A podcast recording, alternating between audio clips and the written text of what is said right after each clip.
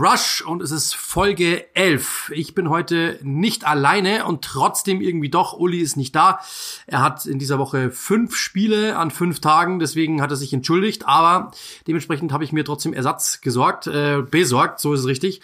Äh, und zwar kein geringerer als äh, Chris McCarthy von 90 Plus, den wir schon des Öfteren hier gehabt haben. Langsam aber sicher übernimmst du Ulis Platz immer mehr, Chris. Ähm, bist du bereit, in diese Fußstapfen zu treten? ja, ich mach's wie Ole Gunnar Solskjaer früher als Spieler, als, als Super-Joker sozusagen. Wenn du mich brauchst, dann, dann komme ich von der Bank und versuche mein Ding zu machen. Ja, super, das freut mich. Hoffentlich auch immer mit so einem ich hätte fast gesagt, dämlichen Grinsen wie er.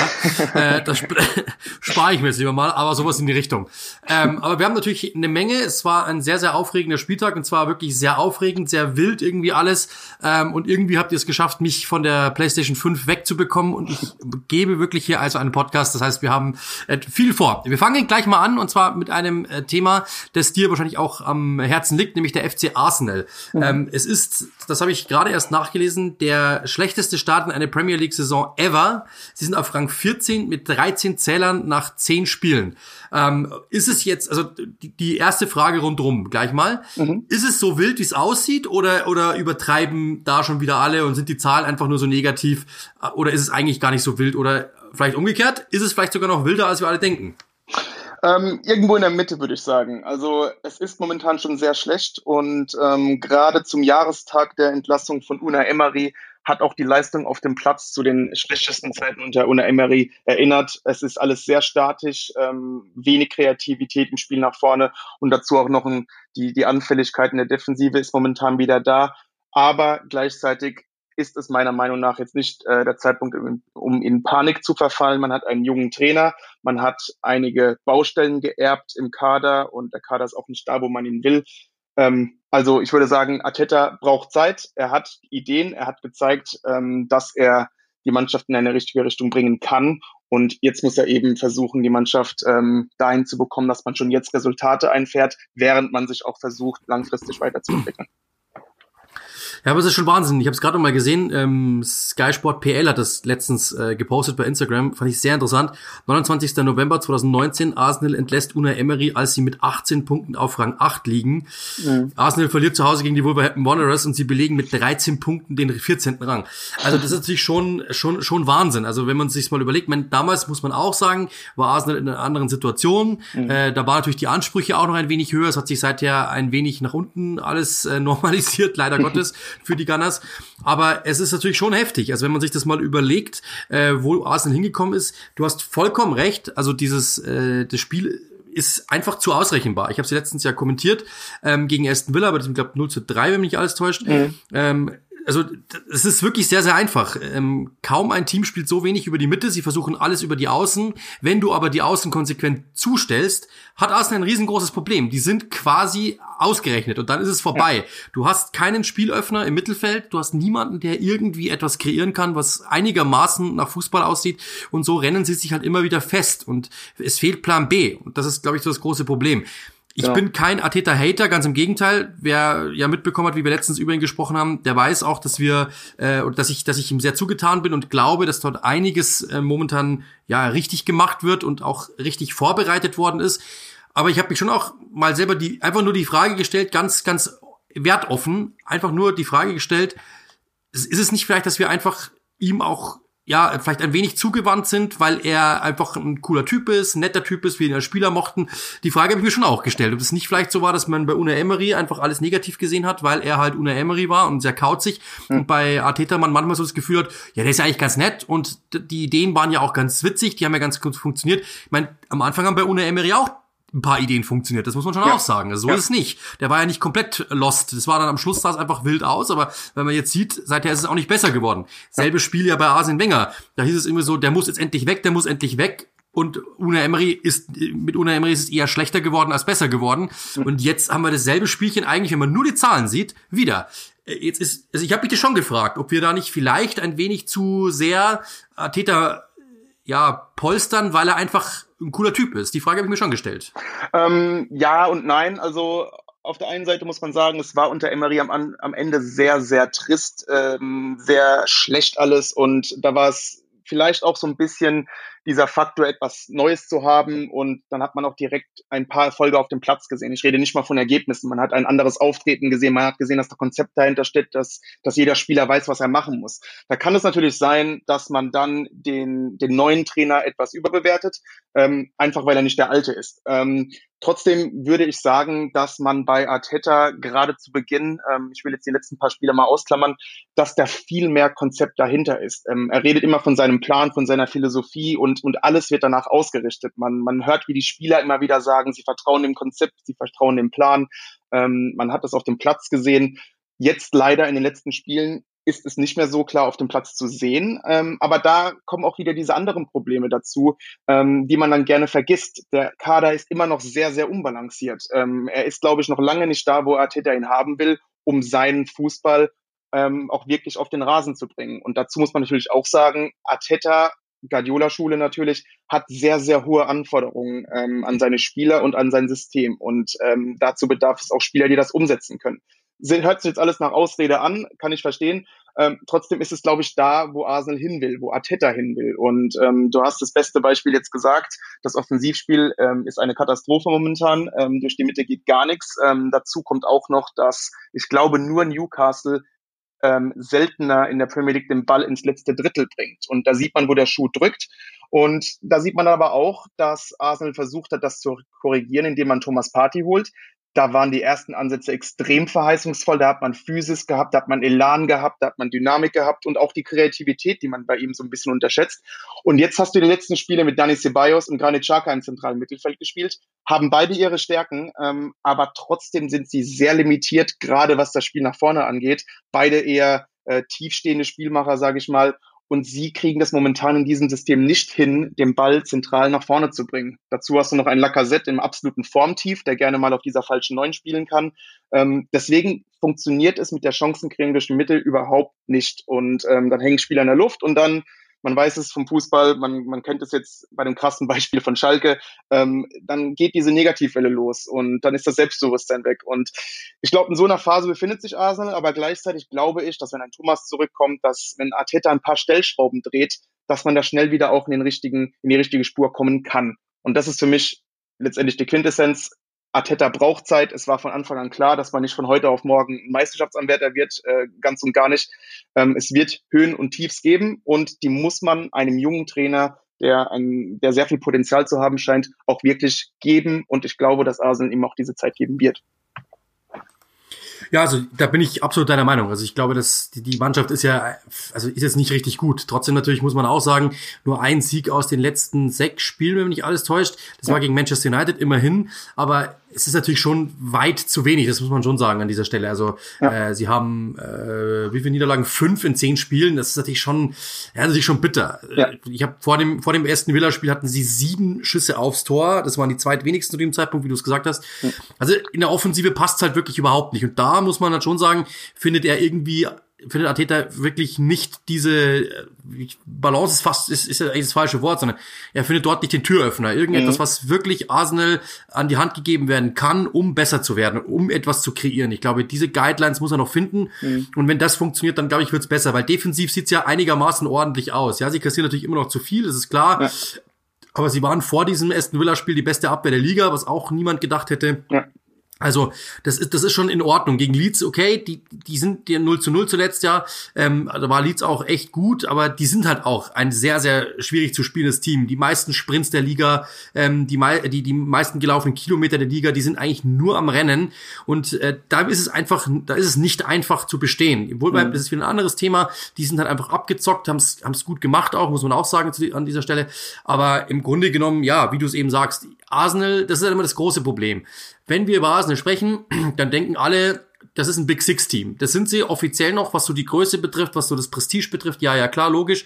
Aber wenn man ehrlich ist, sie, also spielerisch und vom Kader her sind es momentan einfach halt nicht mehr. Da ist Wolverhampton steht ihnen um nichts nach. Also das muss man auch klar sagen, mhm. weil die haben gute Spieler, Arsenal klar, aber sie haben auch Spieler, die sind teilweise dann äh, Typen, wo ich mir denke, ja okay, also ob die jetzt halt irgendwie bei Wolverhampton spielen würden oder so, ja. ähm, muss man sich dann auch mal fragen. Also insofern sie sind gut und sie sind okay, aber mein, wenn man sieht, Will, Willock, ähm, Saka zum Beispiel, das sind Typen, die sind noch jung. Das, die müssen Stamm spielen teilweise, wo man echt sagt, hä, also die wären ja unter in so einer Wenger 11, waren da ja auch schon mal dabei, da wären die ja niemals irgendwie drangekommen, sondern es ist momentan einfach dieses Problem, der Kader ist nicht tief genug, nicht breit genug. Sie wollen es über Junge lösen, sie müssen es irgendwo auch über Junge lösen mhm. und das dauert halt einfach mal. Und da dann zu sagen, ja, ähm, wir bauen den einen oder anderen aus, der zu teuer war und bauen Junge ein und wollen aber trotzdem Meister werden oder um die Meisterschaft mitspielen. Ich glaube, das ist halt einfach, das ist einfach Quatsch, weil dafür gibt es einfach Mannschaften, die selbst Liverpool wackelt. Ja, ja, also die haben den weit besseren Kader in der Spitze und in der Breite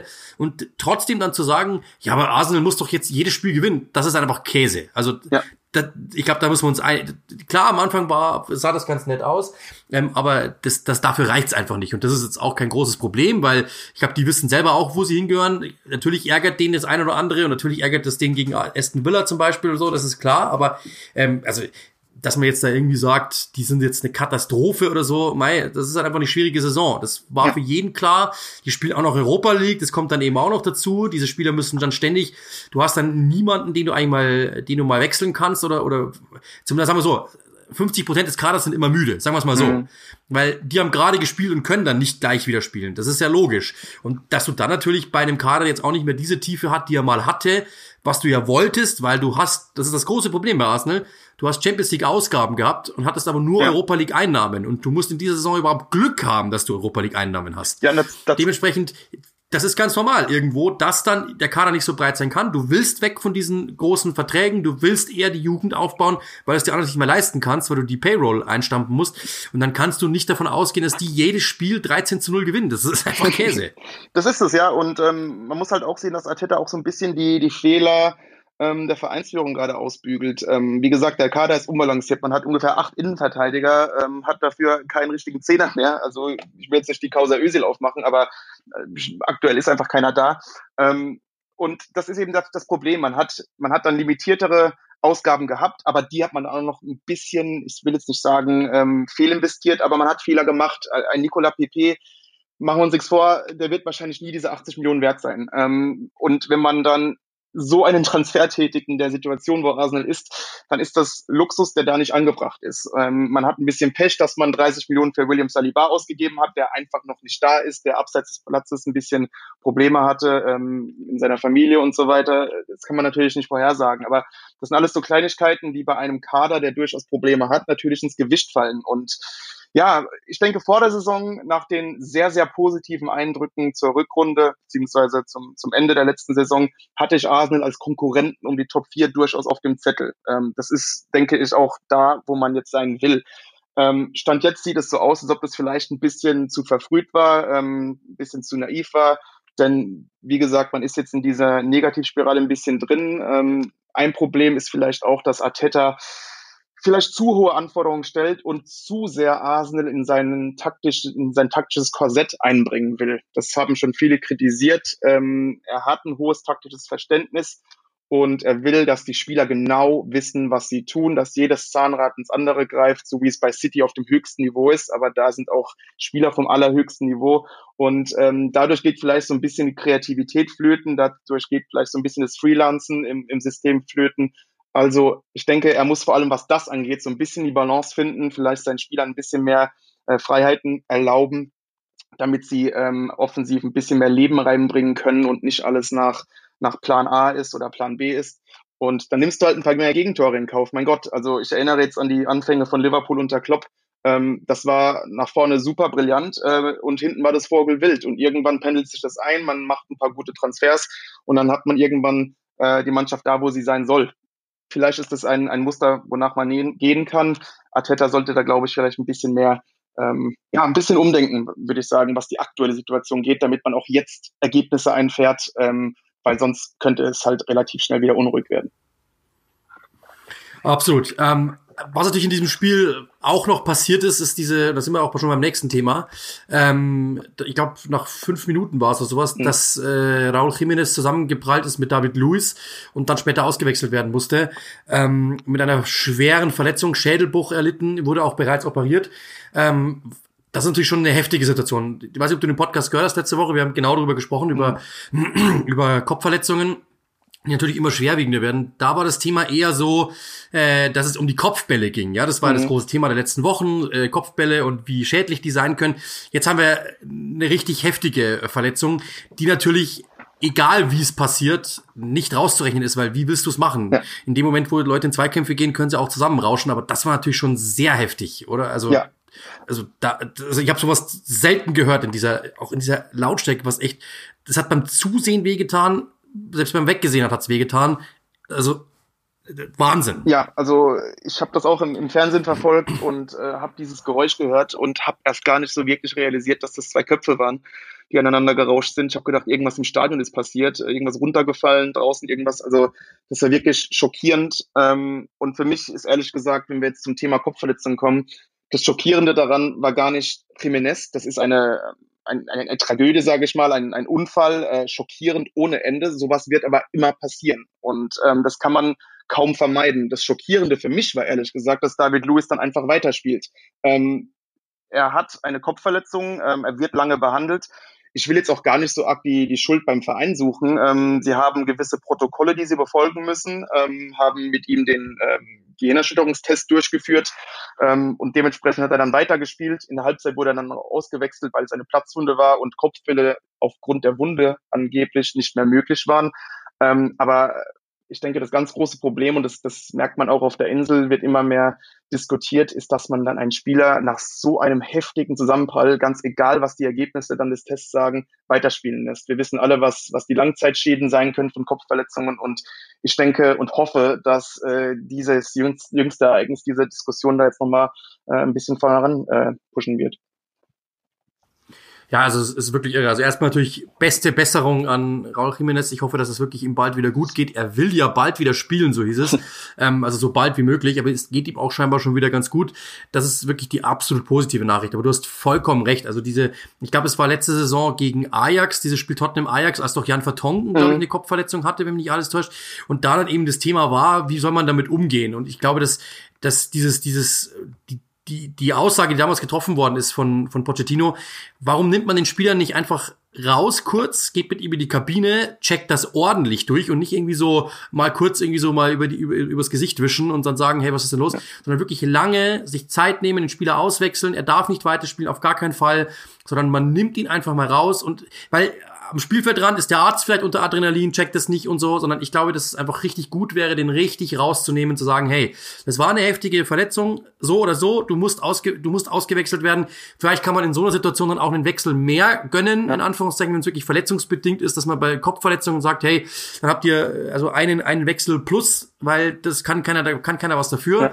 Aber das glaube ich, zum Beispiel ist einfach nur gesponnen, aber ich glaube, das muss wirklich in einem, im Krankenhaus passieren und nicht einfach so am Spielfeldrand oder auch nicht in der Kabine drei Minuten, sondern das muss wirklich gecheckt werden, ist alles in Ordnung, weil es geht hier wirklich um die Gesundheit eines Spielers und nicht einfach nur um, jetzt mal ganz ehrlich, also ich habe diesen Witz gestern, diesen Meme gestern gesehen und ich habe gedacht, das ist irgendwo schon, äh, schon ein bisschen sarkastisch. Auf der anderen Seite ist es natürlich aber auch nicht, un, nicht falsch, ja. Das Trikot, sein, sein Turban sah aus wie das Auswärtstrikot. Ja. ja. Richtig. Und das, das kann nicht dein Ernst, das kann nicht dein Ernst sein. Der ist komplett blutüberströmt ja. und du und, und du und du lässt ihn weiterspielen und und du weißt ja nicht, was passiert ist. Der eine ähm, muss auf jeden Fall raus, weil klar ist, dass der irgendwie was Heftigeres hat. Ja. Und den anderen lässt du weiterspielen. Der hatte den gleichen Aufprall. Genau. Und dass du dann sagst, vielleicht, vielleicht hat der mehr Glück. Das kann sein. Vielleicht hat der aber auch, mehr, vielleicht hat der Pech. Mhm. Es ist bloß nichts geplatzt im Endeffekt. Vielleicht kann sein, ja, oder es ist was geplatzt und, und, und, und trotzdem ist aber im Endeffekt noch mehr im Gehirn entstanden. Das kann ja alles sein. Ja. Und da musst du, da, da muss die Liga und da muss der Fußball, egal wie, wann, wo, einfach mehr eingreifen. Einfach nur zu sagen, ach komm, lass mal jetzt weiterspielen also ich finde, da muss eingegriffen werden, weil ich weiß es auch, wenn du Fußball spielst, dann ist erstmal Adrenalin oben, dich tritt jemand, du hast irgendwas, spielst erstmal weiter und danach denkst du dir, wenn du zu Hause ankommst, wow, äh, das ist ja viel dicker der Knöchel, als ich dachte, zum genau. Beispiel oder irgend sowas. Dass, dass der Spieler weiterspielen will unter Adrenalin, das ist, also das verwundert mich überhaupt nicht. Das ist ein Premier League-Spiel, der hat Bock, der will, der will seiner Mannschaft helfen, alles klar. Aber ich glaube, wenn du, äh, wir nehmen mal jetzt David Luiz und nehmen, nicht er hat gespielt, sondern sein Sohn hat gespielt. Ich glaube, das Erste, was er machen würde, ist mit auf den Platz rennen und sagen, du gehst jetzt nach Hause, wir gehen ins Krankenhaus. Richtig. Es wär, ist meine Meinung, bin ich mir ziemlich sicher, dass es so passieren würde. Ja. Du selber denkst natürlich über dich nicht so nach, weil du willst die Spiel spielen und du willst da helfen und bist in einem ganz anderen Modus.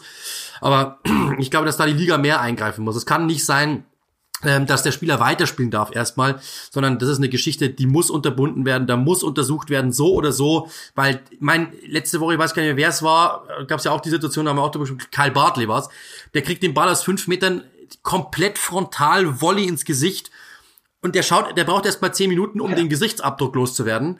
Und, und trotzdem darf der weiterspielen. Also ich finde, da muss einfach mehr gemacht werden, weil wenn dieses Thema gerade angestoßen wird, und das ist ja in aller Munde in England, ja dann darfst du nicht einfach sagen, ja, aber ist ja wurscht, sondern dann musst du wirklich sagen, entweder wir meinen es ernst oder wir meinen es nicht ernst, sondern brauchen wir das Thema nicht führen. Ja. Wenn du sagst, wir wollen im, im, im ähm, wir wollen im äh, Training weichere Bälle haben, das mag ja alles sein. Ich glaube, dass die Kopfbälle sicherlich, die, das ist der, wie heißt es immer so, der stete äh, Tropfen hüllt den Stein. Natürlich ist es so, aber wenn du weißt, dass du im Spiel komplett einen drauf bekommen hast, sei es jetzt im Zusammenprall oder mit dem Ball, dann muss da auch eingegriffen werden, weil das ist wirklich ein frontaler Schuss mit voller Wucht, der Kopf, der Zusammenprall ist frontal mit voller Wucht und da musst du dann erst recht reingehen. Da hilft es dann nicht zu sagen, ja, aber wir haben ja im Training die Kopfbälle, äh, die, die Bälle ausgetauscht. Jetzt haben wir ja da irgendwelche Stoffbälle.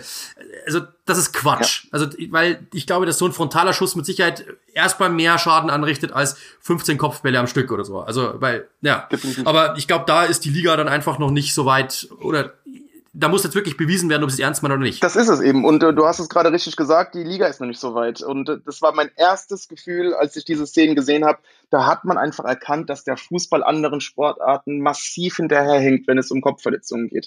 Klar, Kopfverletzungen sind im Fußball vielleicht nicht ganz so krass präsent wie jetzt beispielsweise im Rugby oder American Football oder sowas in der Art.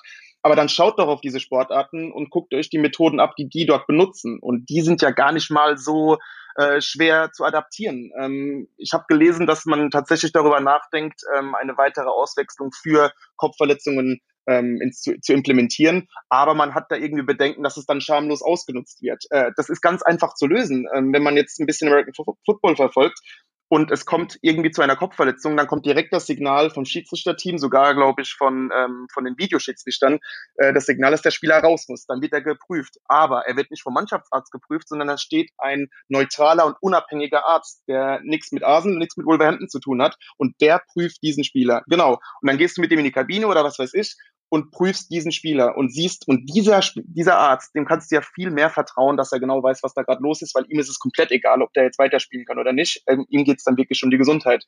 Und ich denke, das wäre ja schon mal ein, ein vernünftiger Ansatz und wäre schon mal viel besser, wie es momentan ist. Ja, absolut, bin ich, bin ich voll dabei. Ich bin American Football jetzt nicht so firm, aber also ich bin da voll dabei. Also wenn das irgendwie gehen würde, ich glaube, das wäre besser und auch dann nicht irgendwie am Spielfeld dran drei Minuten mit irgendwie so einem Laserpointer da mal ins Auge äh, schießen, sondern das, das, das kann ja auch nicht sein, sondern du musst dann wirklich den rausnehmen und den wirklich, ähm, wirklich auch mal zehn Minuten, wenn er runtergekommen ist, überprüfen und ähm, mit ihm sprechen und vielleicht auch mal wirklich dann, ja gut, ich meine, du kannst natürlich jetzt nicht ein Röntgending in jedem Stadion haben, das ist schon klar, ja. aber zumindestens ein, ein wenig mehr da eingreifen. Aber ja, ich glaube, dass da das, das sind immer so Scheindebatten oder so oder so so politische Debatten. Du schaust nach außen so aus, als hättest du ganz gerne so, äh, als hättest du ganz gerne so einen Überblick und du würdest ganz gerne helfen und es muss ja alles wieder besser werden. Aber es zeigt sich halt in den, ich habe das auch schon letztes Mal gesagt, wenn du, ähm, es, es ist nicht entscheidend, was du sagst, sondern es ist entscheidend, was du tust. Genau. Das ist in allem so. Ich kann 15 Mal sagen, Chris, ich liebe dich über alles, wenn ich dir aber im, im Hintergrund den, äh, alles dich beklaue und dich betrüge und belüge, dann sagst du auch, ja schön, das bringt mir genau. nichts. Also du kannst es 15 Mal sagen, ich glaub's dir nicht. Und das ist da dasselbe. Du musst einfach dann wirklich danach handeln und wenn du es nicht tust, ja, dann können wir uns das Thema sparen.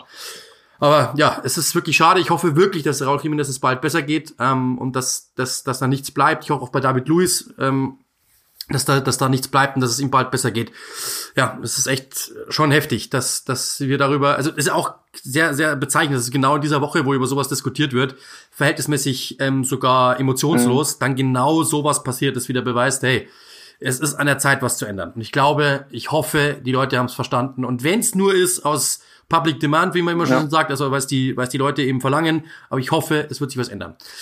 Gut, dann sind wir eigentlich auch schon beim nächsten Thema. Schwierig, den Übergang da irgendwie zu schaffen, aber es war natürlich das Topspiel oder beziehungsweise so die großen Namen. Jose Mourinho gegen Chelsea, Tottenham gegen Chelsea.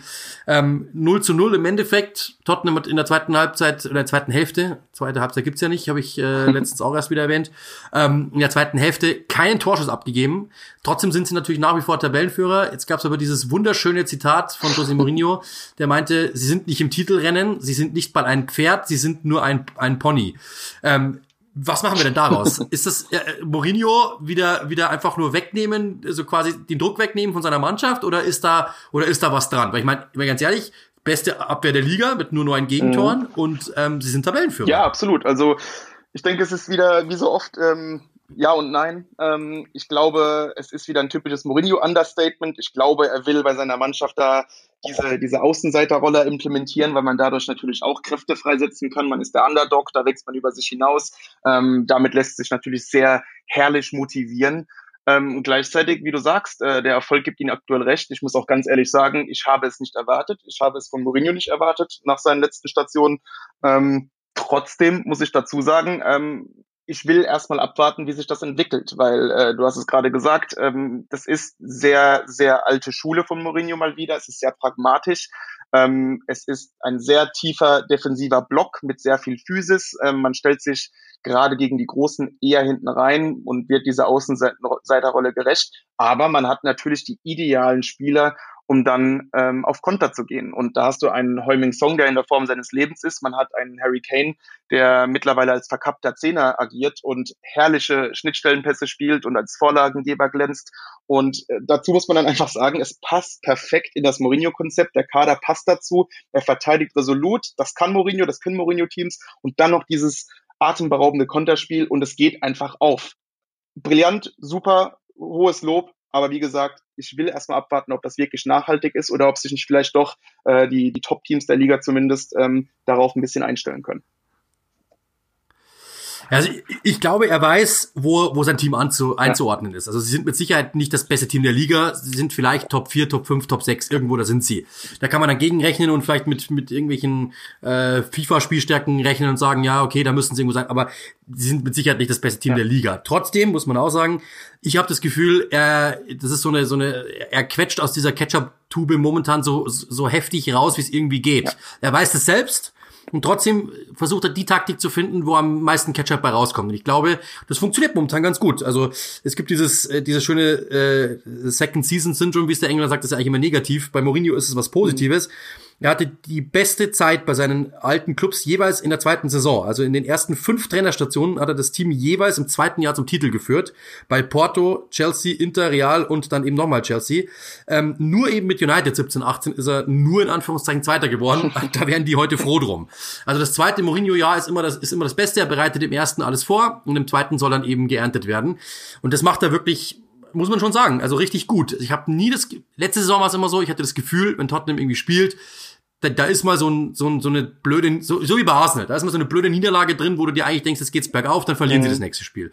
Und das Gefühl habe ich nicht mehr, sondern ich war, du weißt, ähm, selbst wenn, selbst wenn sie keinen guten Tag haben, was sie ja, die war, das war jetzt keine Monsterleistung gegen Chelsea, und trotzdem sind sie schwer mhm. zu knacken.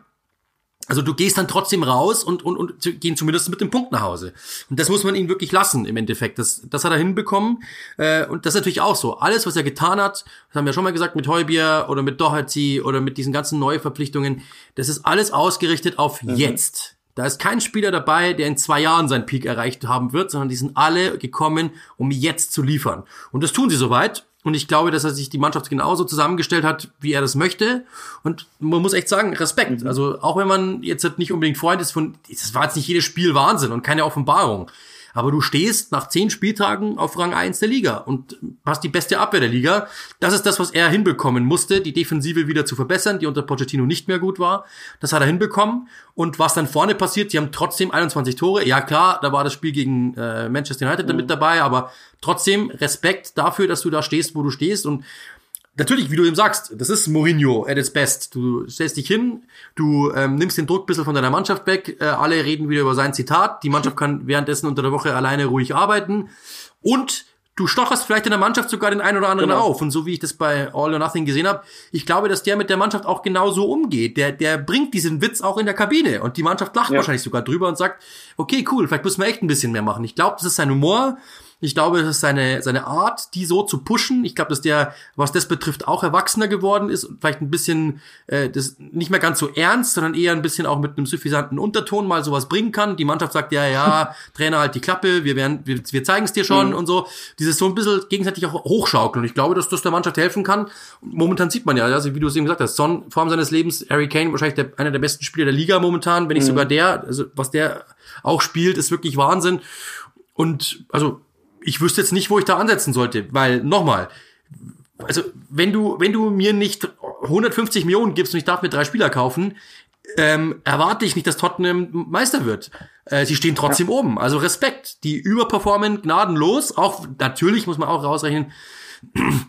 Das sind ein paar Mannschaften, die natürlich auch schon gestolpert sind. Also Liverpool drei Unentschieden, eine Niederlage schon. Chelsea dasselbe, äh, mit vier, vier Unentschieden sogar. Also das muss man auch dazu sagen. Ja, aber sie haben denselben dieselbe Bilanz wie, wie Liverpool und das nach zehn Spielen.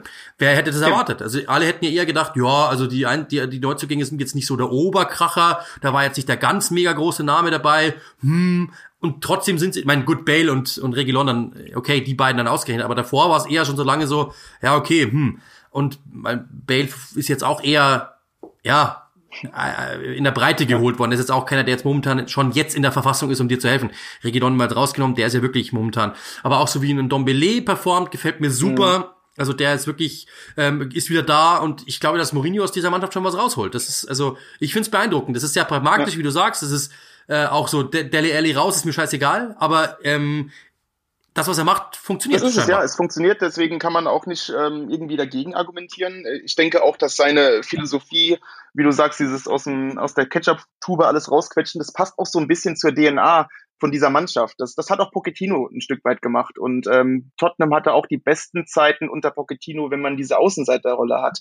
Wenn man an diesen Champions League-Lauf denkt, wo es schon in der Liga deutlich schlechter war, da war man auch dieser Underdog und hat überperformt und hat es allen eines, eines Besseren bewiesen. Und da hat Mourinho dran angeknüpft. Ähm, er macht es ein bisschen anders als Pochettino. Weniger Pressing, weniger Intensität, aber ja, wobei, weniger Intensität ist falsch. Äh, mehr Intensität in den Zweikämpfen im Defensivbereich. Und man hat so das Gefühl, Tottenham Tottenham ähm, hat auch einen gewissen Stolz dafür entwickelt, so zu spielen. Ähm, Gerade vielleicht, weil Leute es kritisieren und ähm, jetzt wachs wachsen sie in dieser Art über sich hinaus. Vor allem, sie sind selbstbewusst in diesem Art in dieser Art Fußball zu spielen. Und ähm, das ist dann natürlich umso besser für eine Mannschaft. Und wie gesagt, äh, gerade gegen die Top-Teams wirkt das. Das hat man gegen City in der Vorwoche gesehen. Da waren es, glaube ich, wieder ich weiß es nicht, ich habe die Zahl nicht mehr im Kopf, aber irgendwas wie, wie 20 zu drei Torschüsse und äh, Tottenham geht als 2-0 Sieger vom Platz. Also das ist Mourinho at its best und äh, wie gesagt, es wird nicht immer funktionieren, muss es auch gar nicht. Ähm, man darf sich jetzt auch nicht davon blenden lassen, dass man Erster ist. Ich denke, wenn Tottenham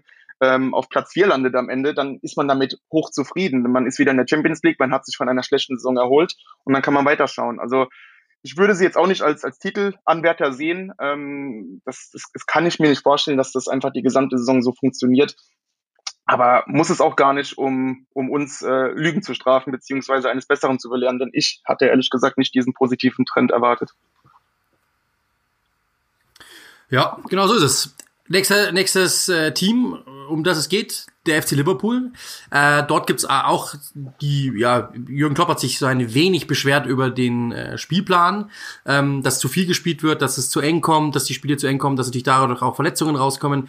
Ähm, jetzt ist natürlich die große Frage, was machen wir denn daraus? Findest du, das ist richtig oder ist das, oder ist das auch ein wenig übertrieben? Ähm, ja, wer, wer Jürgen Klopp so ein bisschen beobachtet, auch die letzten Jahre, der weiß, dass er da ganz ähnlich arbeitet wie Mourinho. Vielleicht nicht ganz so forsch, aber er versucht auch gerne den Druck von seiner Mannschaft wegzunehmen und für Schlagzeilen zu sorgen. Ähm, er erwähnt gerne Platzverhältnisse, er erwähnt gerne solche Sachen, er erwähnt gerne Schiedsrichterentscheidungen und all das nimmt natürlich auch den Fokus von seiner Mannschaft weg und ist natürlich auch sehr förderlich. Ähm, nichtsdestotrotz würde ich schon sagen, dass Klopp durchaus da ein valides Argument hat. Ähm, man vergisst manchmal bei Liverpool, der Kader ist nicht der allertiefste. Ähm, gerade wenn man ihn mit Manchester City vergleicht beispielsweise. Und anders als in den Jahren zuvor hat jetzt Liverpool das Verletzungspech heimgeholt. Und dann, man kann nicht einfach einen Virgil van Dijk ersetzen und wenn auch noch Joe Gomez ausfällt und Thiago ausfällt und Trent Alexander-Arnold ausfällt, dann hat auch Liverpool Probleme. Und ähm, das sieht man momentan. Und ich denke, wenn es jetzt um die vielen Spiele geht, äh, du, du hast da natürlich auch noch einen, einen Punkt gleich dazu zu sagen, aber da muss man natürlich auch, da muss man natürlich auch bedenken, dass man eben in dieser außergewöhnlichen Spielzeit ohne eine Sommerpause ähm, da, da haben alle Mannschaften ihre Probleme und äh, das geht bei allen Mannschaften, gerade diejenigen, die so viele Pflichtspiele absolvieren wie Liverpool, Man City und Co. Ähm, an die Substanz und wenn man dann auch so viele Verletzte hat, dann raubt es einer Mannschaft wie dem FC Liverpool, der besonders von Intensität lebt, natürlich die, die letzten paar Prozent. Ja, absolut. Also ich bin da voll dabei. Ich glaube, dass, dass, dass diese Sommerpause das größte Problem ist, dass du du hattest keine Sommerpause, äh, dann auch diese dummen Länderspielpausen. Ich werde da nicht müde, das nochmal zu erwähnen. Das sind einfach Sachen, die kannst du dir sparen. Trotzdem gibt es die Statistik rausgerechnet ähm, von Sky Sports am bei diesem Monday Night Football wurde es wurde es rausgerechnet. Liverpool hat aktuell 17 Spiele gemacht äh, hatten Tage in der Saison sind sie unterwegs, 91 Tage. Das heißt, sie haben 5,4 Tage Zeit zwischen den einzelnen Spielen. Jetzt, wenn man sich mal zum Beispiel ansieht, was hat der FC Chelsea, das ist so der, der Spitzenreiter, was diesen Wert betrifft, äh, hat 2012, 2013 insgesamt 69 Spiele gemacht in 280 Tagen. So, das ist ausgerechnet, sind es 4,1 Tage im Schnitt haben, sind, sind die auf dem Platz gestanden. Das heißt, das ist nochmal mehr als ein Tag weniger gewesen als eben beim FC Liverpool mhm. momentan. Wenn man jetzt mal ausrechnen würde, das haben sie auch ausgerechnet, wenn Liverpool alle Spiele machen würde in dieser Saison, sie würden im EFL Cup weiterkommen, im FA Cup weiterkommen und so weiter und so fort, dann ist die Saison verkürzt, ja klar, mit nur in Anführungszeichen 267 Tagen, 60 Spiele hätten sie dann insgesamt äh, und sie hätten dann 4,2 Tage quasi, alle 4,2 Tage gespielt, also immer noch 0,1 Tag. Es ist mhm. ungefähr dasselbe als damals Chelsea. Und es gibt mehrere Teams, denen ist das auch passiert. Ja, United 2002, 2003 hat den ähnlichen Wert. Ähm, selbst Middlesbrough muss man sich auch mal überlegen, 2005, 2006 hat den ähnlichen Wert. Also es gibt Teams, es gibt immer so in jedem Jahr ein Team, das hat ungefähr ähnlich oft gespielt wie eben Liverpool, wenn sie alles erreichen mhm. würden. Das ist das große, also insofern das ist jetzt, was die Statistik betrifft, nicht unbedingt recht viel anders. Ich glaube, dass es eher so der Wert ist, dass, dass es da gar nicht um den Wert geht, sondern ich glaube, es geht eher so um das Gefühlte, was drumherum eben passiert. Du hast das Gefühl eben, die Saison ist kürzer, du hast keine Vorbereitung gehabt, du, deine Spieler sind bei der Nationalmannschaft, dann geht schon wieder los, der, der, der EFL Cup ist zusammengestaucht, der FA Cup ist zusammengestaucht. Ich glaube, das sind so die Probleme, die du insgesamt, die du insgesamt hast. Und dann natürlich, mit diesen Verletzungen kommt dir das natürlich noch länger vor, dass du, wie lange ver, ver, verpasst du einen Virgil van Dijk, wie lange hast du äh, mehrere Verletzte, die du ja hast, wann, wie lange kriegst du nicht dann natürlich mit, mit Corona-Pausen auch noch von Spielern, das kommt ja bei Liverpool auch noch dazu. Ich glaube, dass es dir einfach so vorkommt. Und natürlich, wenn du Jürgen Klopp bist, dann stinkt dir diese Situation natürlich schon. Ich glaube nicht, dass er, selbst wenn ich ihm die Statistik jetzt hinlegen würde, dass er sagen würde, ja, da hast du einen Punkt, dann nehme ich natürlich alles zurück, sondern im Endeffekt ist also selbst selbst 4, selbst fünf Tage im Schnitt, ja, wenn sie das da momentan, wie wir es momentan haben, das ist ja trotzdem eigentlich ganz, ist ja trotzdem ja, jetzt nicht ja. wenig. Also insofern ähm, gerade mit Verletzungen und so, also das, und dann mit Reisen und so, das ist ja trotzdem nicht wenig. Also ich glaube, dass wir im Fußball ja den den, den, wir werden ja, wir kriegen ja nicht unbedingt weniger Spiele, es sind jetzt auch nicht bedeutend mehr Spiele, das muss man auch sagen. Also der EFL Cup, den gab's immer, den FA Cup gab's immer. Und also das ist halt, das ist halt so. Also insofern, äh, ich kann Jürgen Klopp verstehen. Die Mannschaft kommt natürlich auch immer weiter. Das ist natürlich dann das, was dazukommt. Äh, aber im Grunde genommen, äh, ich, ich kann es verstehen, dass du natürlich damit auch rausgehst und natürlich, wie du sagst, der Mann nicht ein Alibi ist jetzt immer so hart, weil das klingt dann so quasi, als würde, als würde er lügen und irgendwas aufmachen, was nicht stimmt. Er hat ja, ja einen Punkt. Also es, es sind zu viele Spiele. Ich glaube, da sind wir uns alle einig. Aber ähm, historisch gesehen hat er keinen Punkt, weil es gibt, es gab Mannschaften, die haben es eben auch schon getan und die mussten sogar noch noch heftiger ran. Ich meine, Chelsea hat in diesem Jahr 2012 zu 13 69 Spiele gemacht. Das muss man sich mal vorstellen. Ja, die waren natürlich überall auch mit dabei. Das ist schon klar. Das ist ein historisches Jahr, aber trotzdem ist es halt so. Das ist, es ist schon viel. Und Liverpool, ja, das, man muss sagen, die Verletzten, glaube ich, machen es dann so, bringen es so weit. Dann kommen natürlich auch noch solche VAR-Geschichten dazu, kommen wir auch gleich noch darauf. Also ich glaube, dass bei Jürgen Klopp einfach, wie heißt denn Judas Manitou so schön? Ich glaube, er ist mit der Gesamtsituation. genau, das ist es. Ja, das ist das. das oh, und ich, ich, ich glaube, genau, das ist es. gebe ich absolut recht. Das ist das, was ich auch meinte. Ähm, er hat ja sein Ziel jetzt damit erreicht. Also das, das hört sich jetzt negativer an, als ich es meine. Ähm, wir reden darüber. Und wir reden nicht darüber, dass vielleicht ähm, in der Defensive ein paar Probleme gerade sind. Wir reden nicht darüber, dass seine Mannschaft momentan nur zwei Schüsse aufs Tor abbringt. Also er hat ja das Ziel damit erreicht, er lenkt damit ein bisschen ab, ohne es natürlich nur aus diesem Grund zu machen. Wie gesagt, er hat einen Punkt und das ist Fakt. Und gerade nach so einer äh, kurzen Pause, nicht vorhandenen Pause, ist es natürlich irre, dass man trotzdem mit diesem selben Takt während einer Pandemie weitermachen will. Äh, klar, da sind TV-Verträge dahinter, die, die, die Ligen haben dann natürlich einen, einen anderen Motivationsgrund, aber ich kann Klopp absolut verstehen. Also er hat absolut recht mit seiner Kritik und das Problem ist aber nur, ähm, das wird nichts ändern. Klopp muss jetzt einen Weg finden, da irgendwie durchzukommen und das gilt natürlich für alle Mannschaften, die dieselben Voraussetzungen haben. Absolut, genau so ist es. Also sehe ich genauso. Das, du kannst nicht dort jetzt irgendwie drüber reden und sagen, ja, aber muss ja irgendwie, sondern es muss halt einfach weitergehen. Und damit sind wir eigentlich schon auch beim, beim Thema des Tages. Das ist dann wirklich das Thema, weil es wirklich der Aufreger war. Ähm, und deswegen, glaube ich, ist das, das das, was wir wirklich rauspicken sollten.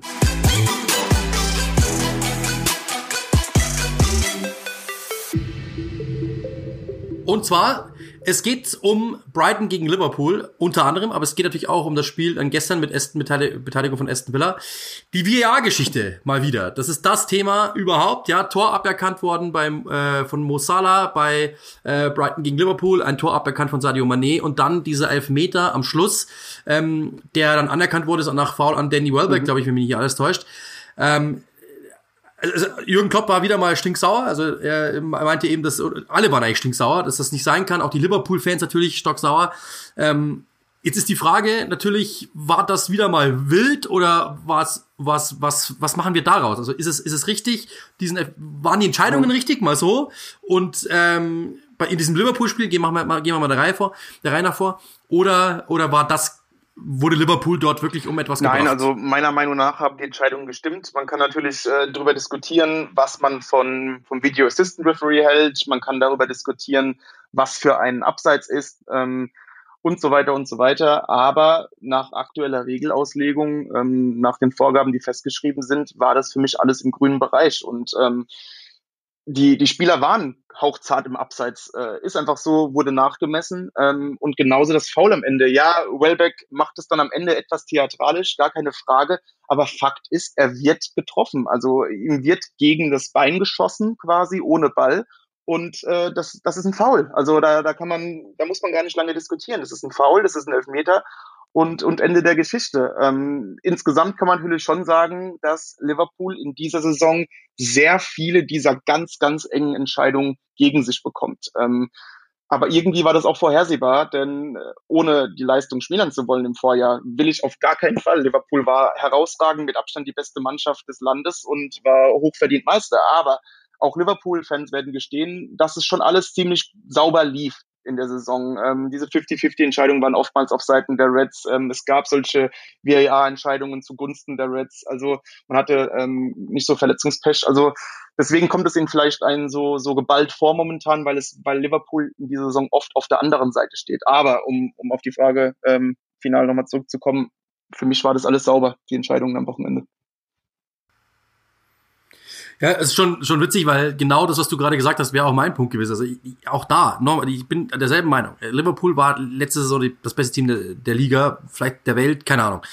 Fakt ist, man muss schon sagen, und das ist eben genau der Punkt, also dieser, dieser Begriff Liverpool, ja, also mit VAR drinnen in, in der Mitte, der, der, der war ja geflügelt letzte mhm. Saison, das muss man schon sagen. Also ich habe ich hab wirklich mir die Mühe mal gemacht und habe nicht, nicht, nicht, bei Deut nicht bei deutschen äh, Accounts oder sonst was, sondern ich habe bei allen möglichen, ähm, ich habe bei allen möglichen äh, englischen Accounts mal drunter geschaut. Was schreiben denn die Fans drunter unter diesen Jürgen Klopp mhm. beschwert sich Post? Und das war eigentlich überall, letzte Saison hat mich der VAR kurioserweise mhm. nie gestört. Und das ist halt schon so, das ist bezeichnend. Und es war wirklich, ähm, natürlich ist es immer schön, auch gegen die Großen zu haten, auch da, alles klar. Aber ähm, da waren die Liverpool-Fans echt still, sondern die meistgeklickten waren halt wirklich einfach immer, letzte Saison hat euch nicht gestört. Und das kommt ja nicht von ungefähr. Was nicht heißt, dass, also ich persönlich bin halt immer, ich, ich glaube nicht, dass es so etwas gibt. Das ist, glaube ich, wirklich das, das, was wir wirklich jetzt groß fett unterstreichen müssen. Ich glaube nicht, dass wenn wir einen VAR haben, dass der sagt, jetzt schau ich es mir mal an, Jetzt schauen wir mal ganz kurz, wer ist das Team? Ja. Ach, Liverpool. Ja, dann gebe ich's. Ich glaube nicht, dass das passiert, sondern Liverpool erarbeitet sich im Schnitt viele Chancen, hat sich in der letzten Saison viele Chancen erarbeitet und dann kriegst du halt auch mal logischerweise vielleicht die eine oder andere mhm. Entscheidung für dich, weil du rennst halt 90 Minuten an, hast 27 Torschüsse, einer davon springt dem anderen vielleicht an die Hand oder wird du wirst gefault oder wie auch immer, und dann kriegst du einen mehr. Jetzt kann man vielleicht, ich, ich habe die Statistik jetzt nicht da, aber wahrscheinlich wird's genauso sein, dass die vielleicht die eine oder andere Entscheidung mehr bekommen haben. Sie haben aber halt auch auch, sind öfter angelaufen, mhm. um sich eine zu erarbeiten. Ich glaube, dass das der Schnitt dann ist. Und jetzt hatten sie halt mal Pech. Das ist halt nun mal so. Ähm, du hast, ich finde auch, dass die Entscheidungen alle so richtig waren, wie sie dann eben waren. Und trotzdem, und dann sind wir eben beim letzten Spiel, um das es ja dann auch geht, äh, mit, mit Beteiligung Aston Villas dann, ähm, dieses Tor aberkannt worden äh, durch mhm. Ollie, Ollie Watkins, der ja von Ogbonna mehr oder minder gezerrt wird zu Boden gebracht wird und im Fallen das Tor macht und im Fallen ja. aber im Abseits ist, ähm, was ja total wahnsinnig ist. Äh, und trotzdem wird das dann eben abgepfiffen, weil abseits. Und das ist natürlich schon, das ist natürlich schon irre. Also im Endeffekt hättest du wahrscheinlich pfeifen ja. müssen. Elfmeter war ja auch an der, an der Kante da. Aber das ist halt das Wirre, das, das Wirre. Und jetzt flippt natürlich alle aus. Jack Grealish hat irgendwie getwittert, er kann seit Jahr, er ist letztes Jahr schon kein großer Fan gewesen. Er ist dieses Jahr noch weniger Fan. Und man muss den VAR abschaffen hat er, also wie siehst du das? Ist das jetzt übertrieben? Ist das einfach Frust oder oder ähm, oder ja, ja ich, ich sehe es ein bisschen auch als, als Frust, weil ja, wie soll, man, wie soll ich anfangen? Ich, ich habe das Gefühl, dass die Leute beim War die falsche Erwartungshaltung hatten. Man hat gedacht, jetzt kommt dieses technische Wundermittel, das löst unsere ganzen Probleme, was äh, enge Entscheidungen angeht und so weiter und so weiter. Aber man darf natürlich nicht vergessen, dass äh, bei diesen technischen Hin äh, Hilfsmitteln immer noch die größte Komponente der Mensch ist. Und die Leute, die sich dann diese äh, diese Entscheidungen dann am Video anschauen, ähm, die, die sind Menschen und die sehen Sachen, wie sie sehen wollen, beziehungsweise interpretieren diese Sachen, interpretieren sie auch falsch. Und ähm, da geht es dann wieder an, an die menschliche an, an die menschliche Wahrnehmung, genauso wie vom Schiedsrichter, und dann werden einfach Fehler gemacht. Das ist einfach so. Ähm, ich denke, dass daher der Frust einfach ein Tick größer ist, weil man jetzt noch zusätzlich dieses Hilfsmittel hat, man hat diese Wartezeit, man, man lauert, man sieht noch krasser diese Millimeterentscheidungen, weil es ja dann noch live eingezeichnet wird und äh, das macht es dann für viele einfach ein bisschen lachhaft.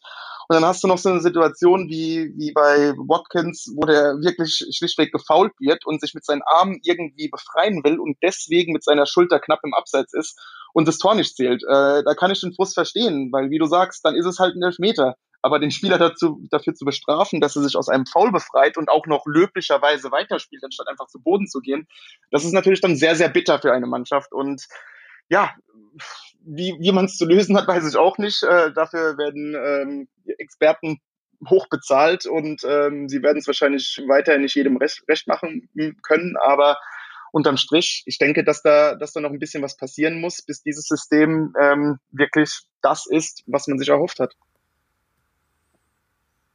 Ja, genau. Also das Krasse ist ja wirklich das, ich meine, wenn du sagst, ja. das war kein V, ja. dann ist er im Abseits.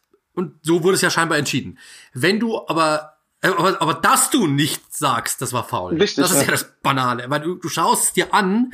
Also entweder sitzt wirklich jemand und der wird angerufen und gesagt, check mal, ob's abseits ist. Ja, ist abseits, weil ich habe Lineal hingelegt. Oder, der, also du kannst so, so, so Scheuklappen kannst du doch gar nicht aufhaben, dass du nicht ja. checkst, dass der gerade gezerrt Richtig. worden ist, drei Minuten. Also das, das ist halt das, was ich nicht verstehe.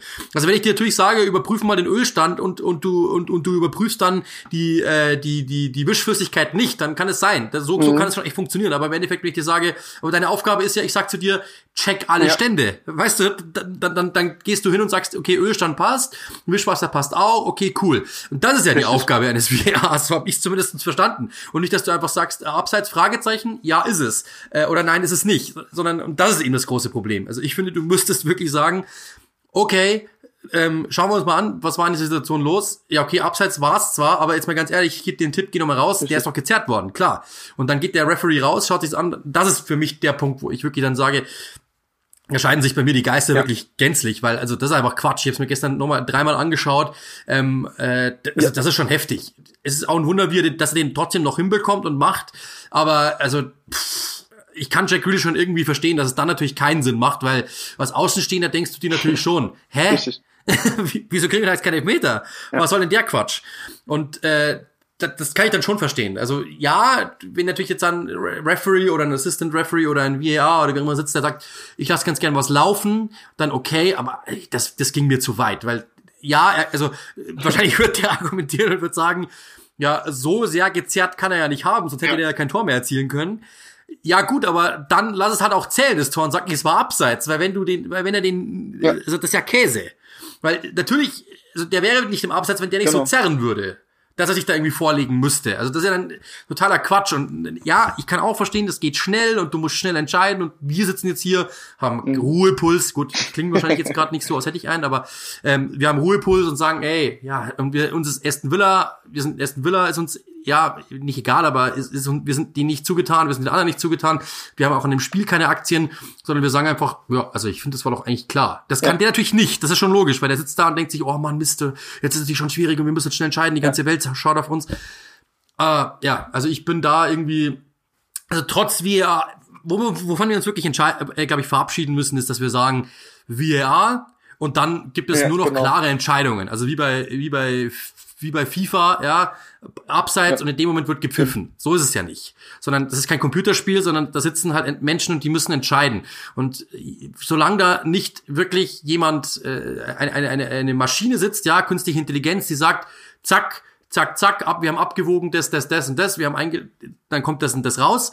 Das ist ja keine Maschine, sondern es ist ein Mensch und der macht ja. nun mal Fehler. Ja, Jetzt, ich glaube, dass man sich davon verabschieden muss, zu sagen, ähm, der Mensch, der die Maschine, ja, wir haben Maschinen, ja, aber der Mensch bedient die Maschine und bedient sich der Maschine.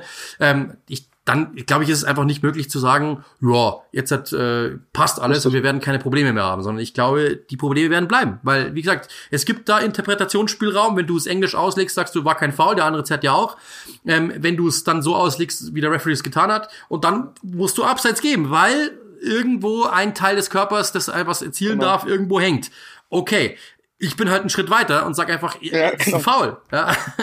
Und, und dann hätte Aston Villa das Tor erzielt. Aber ja, ich glaube, das ist echt müßig, darüber zu spekulieren, weil im Endeffekt, ja, also, das, sagen wir so, wenn das die letzte wahnsinnige Entscheidung dieses, dieses Spieltages oder dieser, dieser Saison war, dann, dann glaube ich, können wir alle glücklich sein. Aber ich glaube und ich befürchte, es wird noch Wilderes Woche. kommen. Wahrscheinlich schon nächste Woche, genau. Wenn das passieren sollte, dann werdet ihr es hier erfahren bei Click and Rush, logischerweise. Ich darf natürlich noch kurz den Hinweis geben. Vielen Dank natürlich an alle, die uns bei Patreon unterstützen. Das freut uns wirklich sehr, sehr, sehr. Ähm, ihr seid tolle Unterstützer. Es macht immer wieder Spaß. Ihr dürft uns gerne schreiben, ähm, wenn ihr unterstützt. Wir haben noch ein paar Aktionen vor, auch vor Weihnachten, da noch was zu machen. Ähm, also wirklich, es freut uns sehr. Das ist bei, wenn, wenn ihr uns einmalig verschicken wollt, ist es Google Mail oder Gmail, äh, ist es so, jetzt muss ich wirklich aufpassen. Clickandrush at gmail.com und auf Patreon ist es patreon.com schrägstrich clickandrush und da ist nur ein N drinnen, kein End, sondern nur ein N. Also die Abkürzung für das End. Und ähm, jeder Betrag ist, ist äh, sehr, sehr gerne willkommen. Ihr kriegt natürlich auch was dafür zurück. Das ist logisch. Es gibt immer wieder Supporter-Podcasts. Es gibt die Möglichkeit, uns äh, eben Fragen zu stellen. Es gibt die Möglichkeit, uns vielleicht bei, äh, bei ähm, Instagram anzuschreiben, uns Fragen zu stellen. Wir sind dann immer für euch da. Das ist wirklich das, was wir sagen wollen. Vielen Dank. Jeder Betrag hilft, egal ob groß, ob klein. Der eine hat mehr, der andere hat weniger. Aber es freut uns wirklich enorm. Wir das ist einfach cool, ja, einfach, wir wissen das sehr zu schätzen und es ist nicht so, dass wir denken, drei Euro, was ist denn drei Euro, sondern wir denken uns, wow, cool, da ist jemand, dem ist es was wert. Und wenn es bloß ein Euro ist, der eine hat einen Euro übrig, der andere hat keinen Euro übrig, ähm, ich finde das mega, mega cool, uns freut es sehr. Und soll ich auch von Uli nochmal ausrichten und äh, ihm natürlich auch nochmal, von, von ihm natürlich auch nochmal liebe Grüße ausrichten an alle, ähm, er ist ja momentan wirklich gerade sehr, sehr eingespannt ist ja auch noch äh, Dozent an der Uni. Äh, er hat jetzt fünf Spiele in fünf Tagen. Er hat noch einen Boxkampf, äh, der, der vorbereitet werden muss. Heute ein Box-Talk. Also der ist komplett eingespannt. Eine kleine Tochter dann auch noch. Und irgendwann will er dann auch noch mal PlayStation 5 spielen. Kommt eh viel zu selten vor. Jetzt haben wir zweimal Werbung gemacht dafür. Oh, oh, oh. Ähm, genau. Dann war es das eigentlich schon von dieser, von dieser, ähm, von dieser Folge. Folge 11 ist damit vorbei. Es ist ja auch, und das muss man auch sagen, die Woche, in der Diego Armando Maradona verstorben ist. Ähm, ich habe das schon mal in meinem Spiel gesagt und ich sag's nochmal, damit beschließen wir auch diese, ähm, diese Folge. Er möge in Frieden ruhen und er möge dort oben im Himmel den lieben Gott schwindlig spielen den ganzen Tag. Macht's gut, bis zur nächsten Woche.